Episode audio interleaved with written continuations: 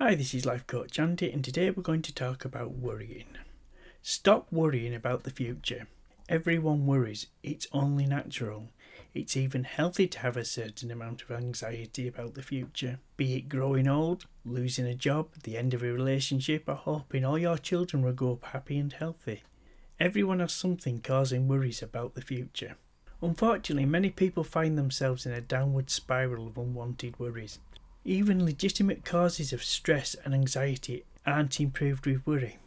There are healthy ways to stop wasting precious time worrying about the future and start living in the moment.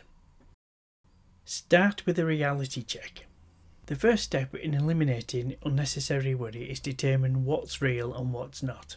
Sure, the end of the world as we know it could happen, but that worry could also be simply running around your head because of watching too many movies.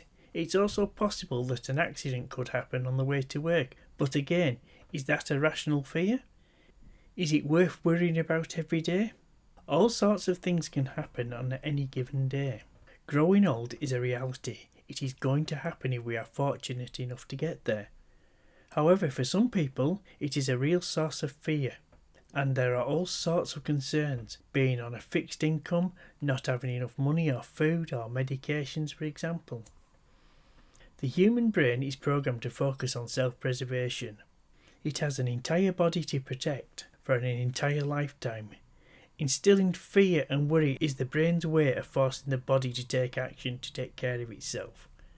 The problem is sometimes the brain makes assumptions about perceived reality and may not be completely rational 100% of the time.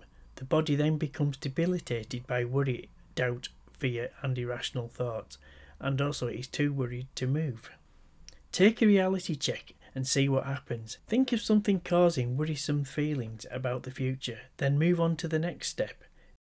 Be confident, be capable. Positivity and optimism are great skills to have. It's time to push the fears aside and rely on skills, training, and experience.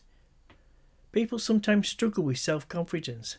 There's a fine line between exerting confidence and appearing arrogant. Eliminate negative self talk and replace phrases like this is going to be horrible with it will all work out. I can't do this with I am strong enough to get through it. Read self help books, memorize quotes about the uselessness of worry. These books are gold in helping you overcome worrying unnecessarily. Give attention to what's controllable.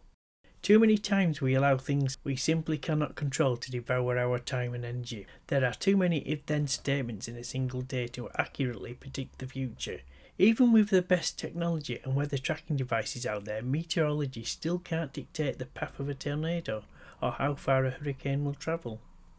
Instead of living in fear, point that energy towards the controllable. Two things each individual has control over are their thoughts and actions. Accepting the uncertainty of the future frees us from shackles of worry and doubt and fear. Make a plan, take action. Now that reality has been established and worry is validated, confidence is up and control has been determined, it's time to make a plan and take action. Worrying alone isn't preventing an undesirable outcome in the future. There must be action, and without a plan, actions are aimless and unsupported. If the worry is about landing a new client, make a plan to deliver a stellar presentation and bring confidence and pride in a job well done to the table. If the worry is regarding retirement, meet with a financial advisor for investment opportunities or adjust the budget to allow for more savings.